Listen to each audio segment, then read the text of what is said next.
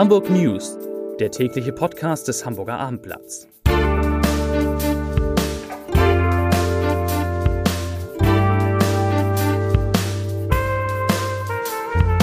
Herzlich willkommen, mein Name ist Stefan Steinlein. Heute sind wieder vier wunderbare Kollegen zu Gast im Abendblatt Podcast Studio. In den Gesprächen gleich mit Ihnen geht es um den Winter, der keiner ist, um das Aus für gleich mehrere Modeläden in der Hamburger Innenstadt, um ein Urteil, das tausende Mieter erfreuen dürfte und den ersten Start eines Airbusses, so ganz ohne Piloten. Doch zunächst, wie üblich, drei Nachrichten aus Hamburg. Gute Nachrichten für Tierfreunde. Dem wegen massiver Tierschutzverstöße in die Kritik geratene Labor LPT in Minenbüttel, das ist bei Neu-Wulmsdorf, hat der Landkreis Harburg jetzt die Betriebsgenehmigung entzogen. Aus der Begründung zitiere ich. LPT wird eine Frist von zwei Wochen eingeräumt, um alle derzeit noch in der Tierversuchsanstalt lebenden Tiere, dabei handelt es sich um 96 Hunde, an geeignete Tritte abzugeben. Zitat Ende, schreibt der Landkreis Harburg. Die zweite Meldung. Autofahrer können den Lärmschutztunnel an der A7 in Schnelsen, das ist der erste der drei, der jetzt fertig ist, von morgen an noch bequemer durchfahren. Dann sollen nämlich alle sechs Spuren nach Abschluss der letzten Arbeit in dem 550 Meter langen Tunnel zur Verfügung stehen. Bislang sind es nur vier Spuren. Allerdings, das kommt die kleine Einschränkung, wird in wenigen Stunden heute Abend die Autobahn noch einmal in beiden Richtungen voll gesperrt. Das passiert ab 22 Uhr. Die dritte Meldung. Am Ernst-Deutsch-Theater hatte das Stück Dinge, die ich sicher weiß, Premiere. Und wie bereits gestern angekündigt, äh, wollen wir erzählen, wie es war, nämlich es war ein voller Erfolg. Nach dem kurzfristigen Stückwechsel und gleich zwei ungeplanten Besetzungsänderungen waren die Erwartungen wohl eher heruntergedimmt bei den Besuchern. Aber Katastrophen setzen immerhin Energien frei, schweißen auch ein Ensemble zusammen. Und dadurch entsteht plötzlich etwas Überraschendes und wirklich Großes. Äh, und es war ein echtes Theaterglück, was da passiert ist, sagt unsere Kritikerin Annette Stiekele. Ja, jetzt kommen wir zu den Gästen. Ich starte mit meinem lieben Kollegen Edgar Hasse. Edgar, mehr als 11 Grad waren es heute in Hamburg warm. Normal ist das, glaube ich, nicht mehr, oder wie siehst du das? Nein, alle reden ja über das Wetter. Wir haben heute mal selber nachgemessen. Wir haben eine eigene Abendblatt-Wetterstation auf der Dachterrasse des großen Buster und dort wurden mittags 11,3 Grad gemessen. Meteorologen vom Deutschen Wetterdienst haben mir bestätigt, dass der Januar vom 1. bis 15. Januar 5,9 Grad zu warm ist als im langjährigen Mittel. Und der gesamte Winter, den wir jetzt haben, wir haben Halbzeit, 5,3 Grad zu warm. Jetzt gab es immer schon statistische, also Schwankungen irgendwie und die sich ausgewirkt haben, auch irgendwie auf die Statistiken. Ähm, aber fünf, mehr als fünf Grad zu warm ist wahrscheinlich nicht mehr normal. Das ist nicht normal mehr und äh, die Meteorologen machen einerseits Hoffnung, der andere Teil des Winters steht ja noch aus und es könnte sein, dass noch Schnee und Glätte kommen. Aber Meteorologen wie Klimaforscher sind sich einig, das sind die Vorboten oder sind schon deutliche Zeichen des Klimawandels. Das Helmholtz-Institut und der Deutsche Wetterdienst haben ohnehin schon festgestellt, in den letzten 60 Jahren in Norddeutschland sind die Winter um 1,6 Grad zu warm geworden und die Prognosen gehen auch in Richtung 5 Grad, wärmer als sonst.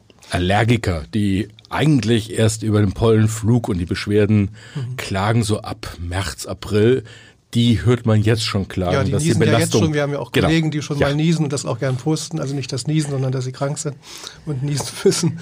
Aber äh, Erle und äh, Haselnuss sind schon dabei. Es ist alles acht Wochen früher mhm. und Allergiker haben darunter zu leiden. Auch die Zecken werden langsam mobil.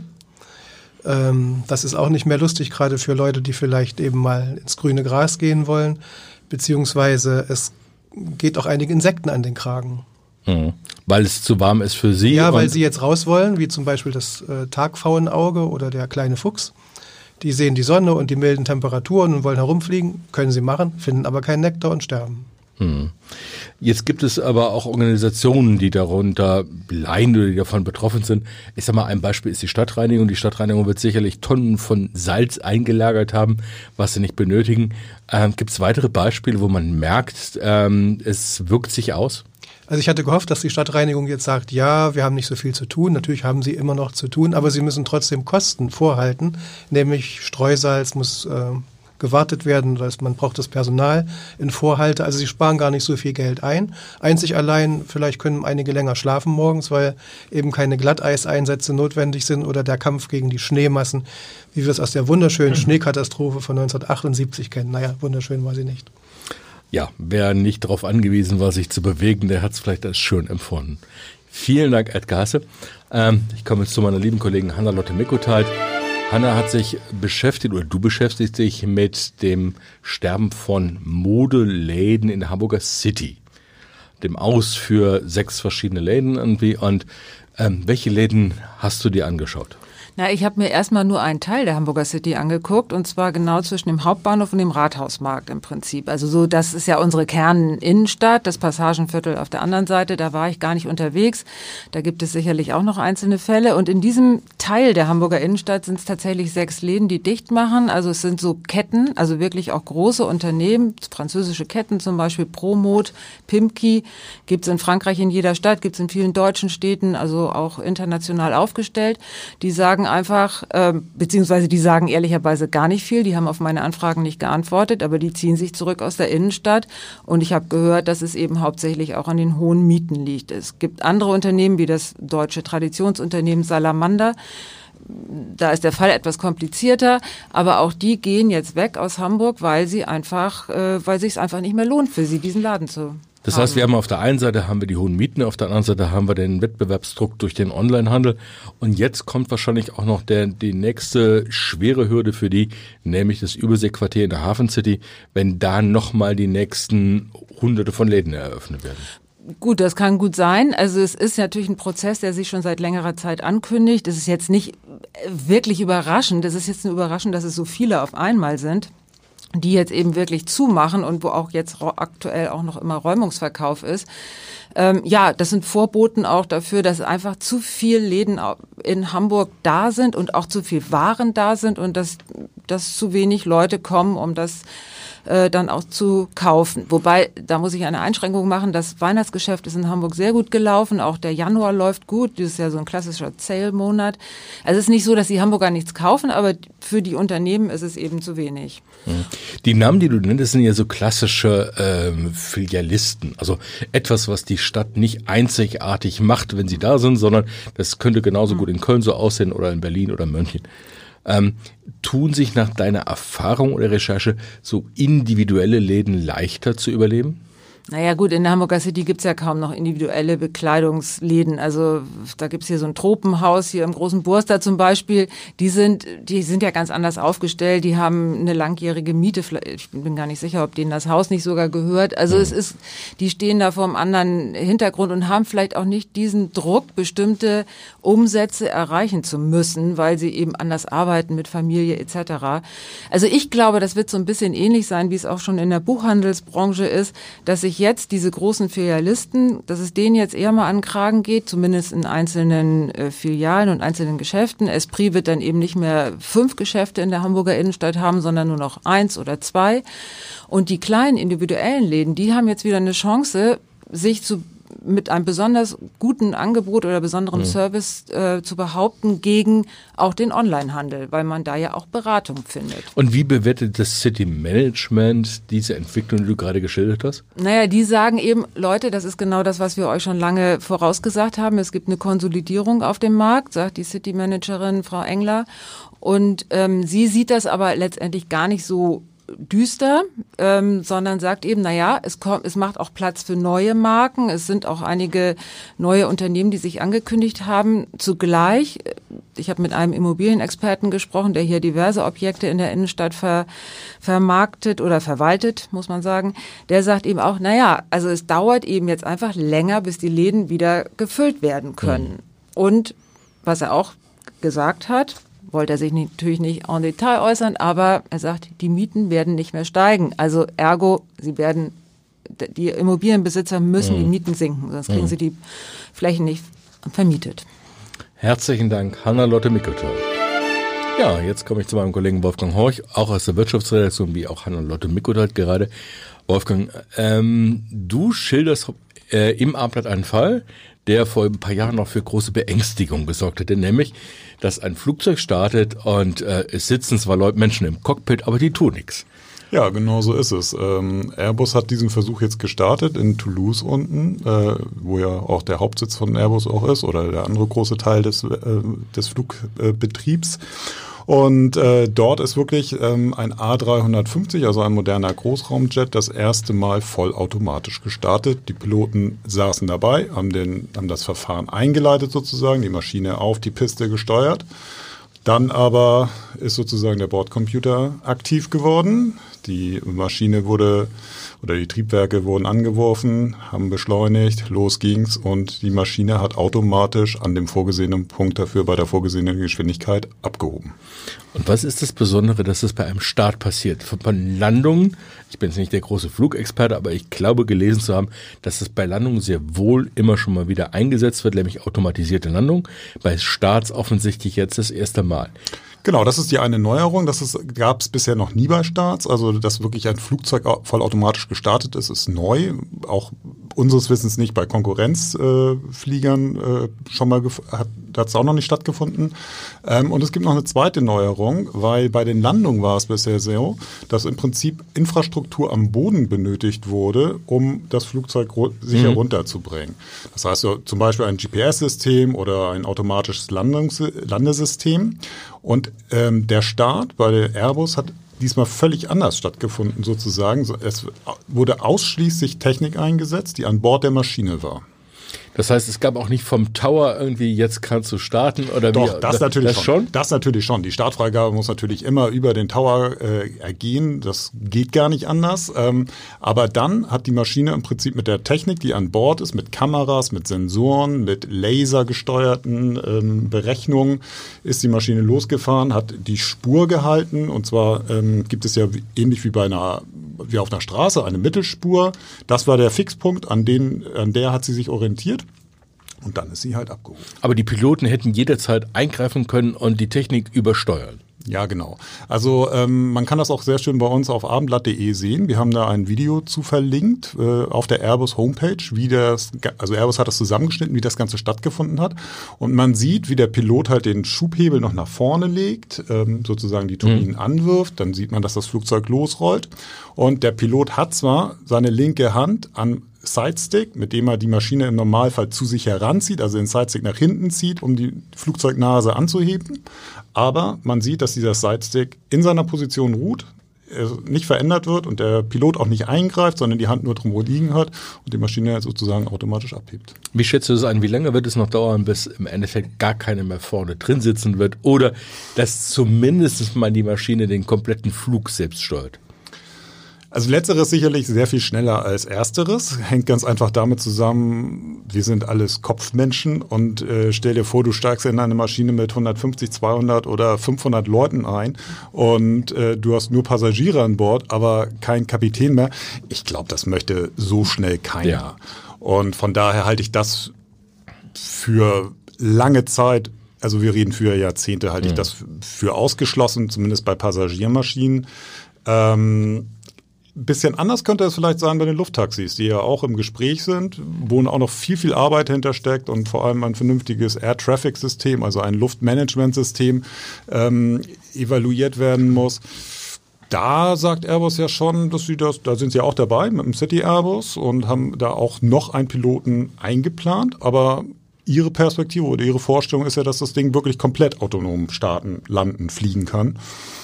Das könnte der schnellere Weg sein, weil du natürlich da auch ganz schnell statt vier dann fünf Personen, also eine deutliche Kapazitätssteigerung erreichen könntest, während die beiden People, die da vorne noch im Cockpit sitzen, den Kohl bei der 150, 200, 250 Passi äh, Passagiermaschine auch nicht mehr fett machen. Ja, spannende Zeiten irgendwie äh, U-Bahn, die fahrerlos unterwegs sind, Taxen oder Autos, die in absehbarer Zeit autonom fahren werden und jetzt auch noch Flugzeuge, die sich selbst steuern.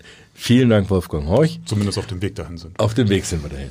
Äh, vielen Dank, Wolfgang. Jetzt äh, ist da Peter Wenig.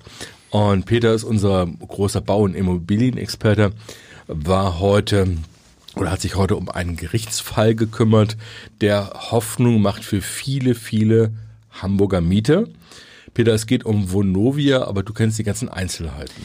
Ja, es geht in der Tat um Vonovia. Es geht auch zunächst mal, wie es immer vor Gericht ist, zunächst mal nur um eine Wohnung, um einen Mieter, der sich äh, in Blankenese gewährt hatte. Der wohnt in Rissen gegen eine Modernisierungsmieterhöhung. Dessen Wohnung war modernisiert worden. Er sollte mehr als 100 Euro mehr zahlen, hat sich dagegen gewehrt. Das Amtsgericht Blankenese hatte ihm schon recht gegeben, weil diese Modernisierungs Ankündigung ist extrem komplex und aus Sicht des Mietervereins, der ihn da unterstützt hat, hat diese Ankündigung nicht den formalen Kriterien genügt.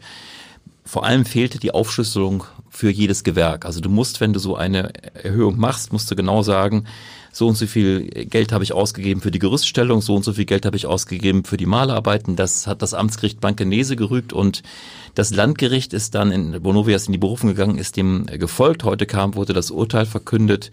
Und es bleibt dabei, diese Berufung äh, wurde abgewiesen. Damit hat, ähm, hat dieser Mieter Anspruch darauf, dass ihm zu viel gezahlte Miete zurückgezahlt wird. Und der Mieterverein spricht davon, dass man, ähm, dass ungefähr zweieinhalbtausend Haushalte, die ebenfalls bei Vonovia Mieter sind, betroffen seien. Und jeder hätte jetzt die Chance, ähm, mit einem Schreiben notfalls mit der Androhung von juristischen Schritten oder halt über die Mitgliedschaft im Mieterverein ebenfalls das, dieses Modernisierungsgeld zurückzubekommen. Aber du hast es schon gesagt, irgendwie es genügt unter Umständen ein Schreiben. Das heißt, die anderen Mieter können sich auf dieses Urteil berufen und Richtig. müssen nicht unbedingt selbst klagen. Sie müssen nicht selbst klagen. Sie müssen natürlich dann klagen, wenn die Vonovia sagt, der Fall liegt doch anders dann, ähm, dann hat man zunächst keine Chance. Wichtig ist die Frist. Alles geht zurück drei Jahre, also 2016. Was davor ist, ist ohnehin verjährt. Da hat man keine Möglichkeit mehr, das noch in Anspruch zu nehmen. Inwieweit ist das jetzt ein Problem des ähm, eher umstrittenen Konzerns Vonovia oder inwieweit ist es ein generelles Problem in dieser Stadt, dass ähm, Unternehmen mit Mieterhöhungen so verfahren wie hier Vonovia?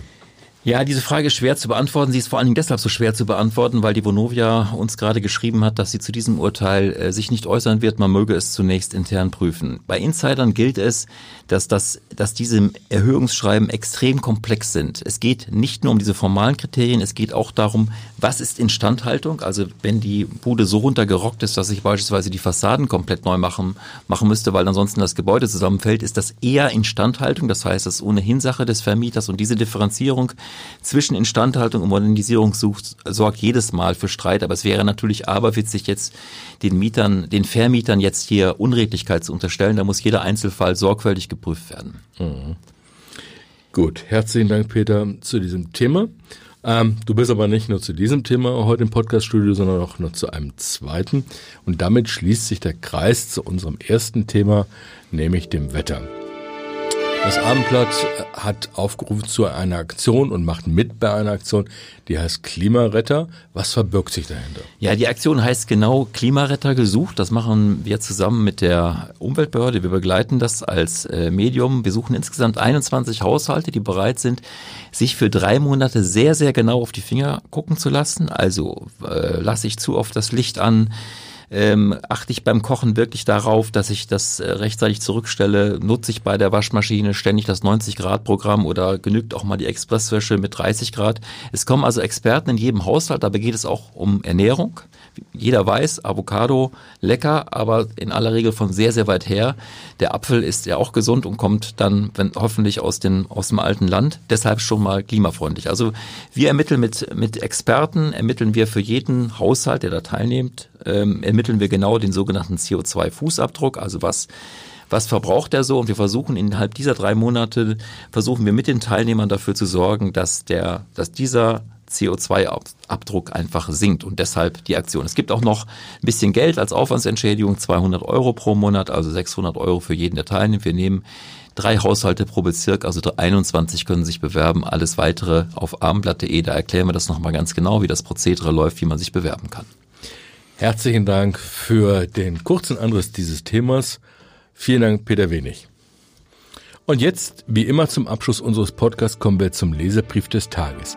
Er kommt heute von Helmut Jung aus Hamburg und er bezieht sich auf die Organspendeentscheidung im Bundestag am Donnerstag. Ich zitiere Herrn Jung. Dass Deutschland bisher schlusslich bei der Organspende in Europa war, ist beschämend und muss dringend geändert werden. Insofern war die gestrige Bundestagsdebatte überfällig. Ich hätte mir zwar gewünscht, dass die Widerspruchslösung von Gesundheitsminister Spahn beschlossen worden wäre, aber die von den Grünen vorgeschlagene und jetzt beschlossene Lösung, wonach sich jeder in ein Online-Verzeichnis eintragen und seinen Willen festlegen kann, ist auch sehr gut und praktikabel. Jetzt muss die Änderung schnellstmöglich umgesetzt werden und die Bürger müssen mitspielen und viele auf eine lebensrettende Organspende wartende Schwerstkranke können wieder hoffen. Das schreibt Helmut Jung. Damit verabschiede ich mich und ich wünsche Ihnen ein schönes Wochenende. Tschüss.